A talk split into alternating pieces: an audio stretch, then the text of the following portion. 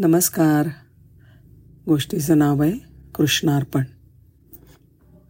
माझ्या लहानपणीच्या आजीच्या गोष्टीतली ही माझी खूप आवडती गोष्ट. आजीला सांगायला आवडायची आणि आम्हाला ऐकायला. माझ्या आजीची ही सवयच होती. काहीही केलं की कृष्णार्पण म्हणायचं. जेवण झालं की एखादं काम यशस्वी झालं की आणि दारावर कुणी आलं आणि भिक्षा माधुकरी दिली तरीही कृष्णार्पण असं का? असं विचारलं की फक्त हसायची. संध्याकाळी गोष्ट सुरू व्हायची. गावातल्या एका देवळात एक कीर्तनकार कीर्तन करायचे तेव्हा त्या देवळातल्या गर्दीत एक म्हातारी कोपऱ्यात वाती वळत कीर्तन ऐकायचे. एक वात बाजूला ठेवली की ओठातल्या ओठात पुटपुटायची. कृष्णार्पण तिच्याही नकळत हे घडायचं. कीर्तन संपलं की देवाला नमस्कार करायचा. बुवांच्या पाया पडायचं आणि आपलं सामान गुंडाळून घरी यायचं. दिवसामागून दिवस जात होते. आणि एक दिवस बुवांचं कीर्तन असं रंगलं की सर्वजण त्या प्रसंगात न्हावून निघाले. आजी कीर्तन ऐकता ऐकता मान डोलवत वाती वळत होती. प्रत्येक वात कृष्णार्पण करत होती. आणि आणि अचानक पुष्पक विमान उतरलं की हो देवळाच्या परिसरात. सगळे आवाक झाले. कुणासाठी आलं असेल? बुवांसाठीच असणार.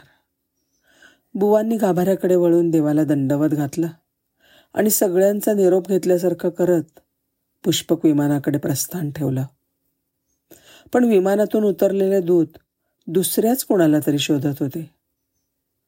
बुवांना आणि सगळ्यांना कळलं की पुष्पक विमान बुवांसाठी नव्हतं आलं. मग देवदूत दाटीवाटीने बसलेल्या म्हाताऱ्या कोताऱ्यांमधून वाट काढत पुढे जात राहिले. प्रत्येकाच्या मनात उमललेली माझ्यासाठी असेल का आलं? ही आशा क्षणात मावळत होती. आपण नाही तर मग कोणासाठी पाठवले हे विमान देवानी? उत्सुकतेने सगळ्यांच्या नजरात देवदूतांचा मागोवा घेत होत्या. कोण असेल तो भाग्यवान? तेवढ्यात देवदूत म्हणाले आजी आजी काय रे? कृष्ण अर्पण. वाद जुडीमध्ये ठेवत. आजी विचारत्या झाल्या तुम्हाला न्यायला आलोय? थांब रे बाबा. या दोन वाती झाल्या ना की झालंच? आणि भुवांचं कीर्तन का थांबलंय? आजी देवांनी बोलावणं धाडलंय तुम्हाला. नेण्यासाठी विमान पाठवलंय. आजींनी वातींपासून वर बघितलं तर बुवा हातामध्ये हार घेऊन नतमस्तक उभे होते. आजी चला देवदूत उद्गारले. एव्हाना वातींची जोडी तयार झाली होती. कृष्णार्पण म्हणत आजींनी ती कनवटीला लावली. चष्म्याच्या भिंगातून बारीक डोळ्यानं सगळं न्याहाळत बोलल्या देवाचं बोलावणं. निघते आता. का? कशाला? कुठे? कसलाच प्रश्न आजींच्या ना मनात आला ना चेहऱ्यावर उमटला ना ओठावर आला. तुकारामांना आलं होतं विमान. तसंच आजींना सुद्धा आलं. नशीबवान गो बाय. कृष्णार्पण. माझी आजी सुस्कारायची. मी खूप मोठी होईपर्यंत कधी कळलंच नाही की ह्या गोष्टीत नक्की काय घडलं आणि का घडलं. दरम्यान आजीही देवाघरी गेली. एकदा अशीच गावी गेले होते. गावचं देऊळ आमच्या वाड्याच्या चौकात.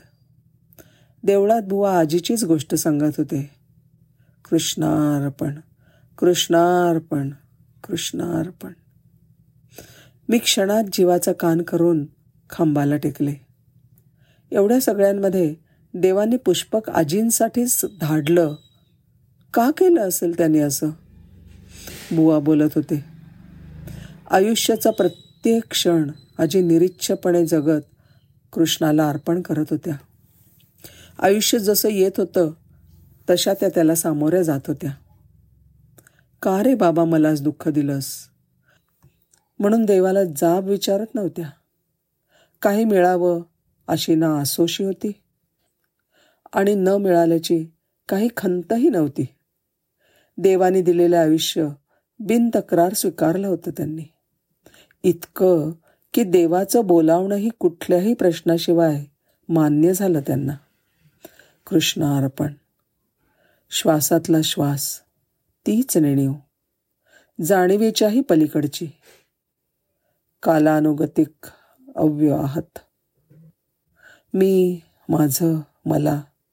ही हाव कधी मागे सुटली ते सुद्धा ठाऊक नाही.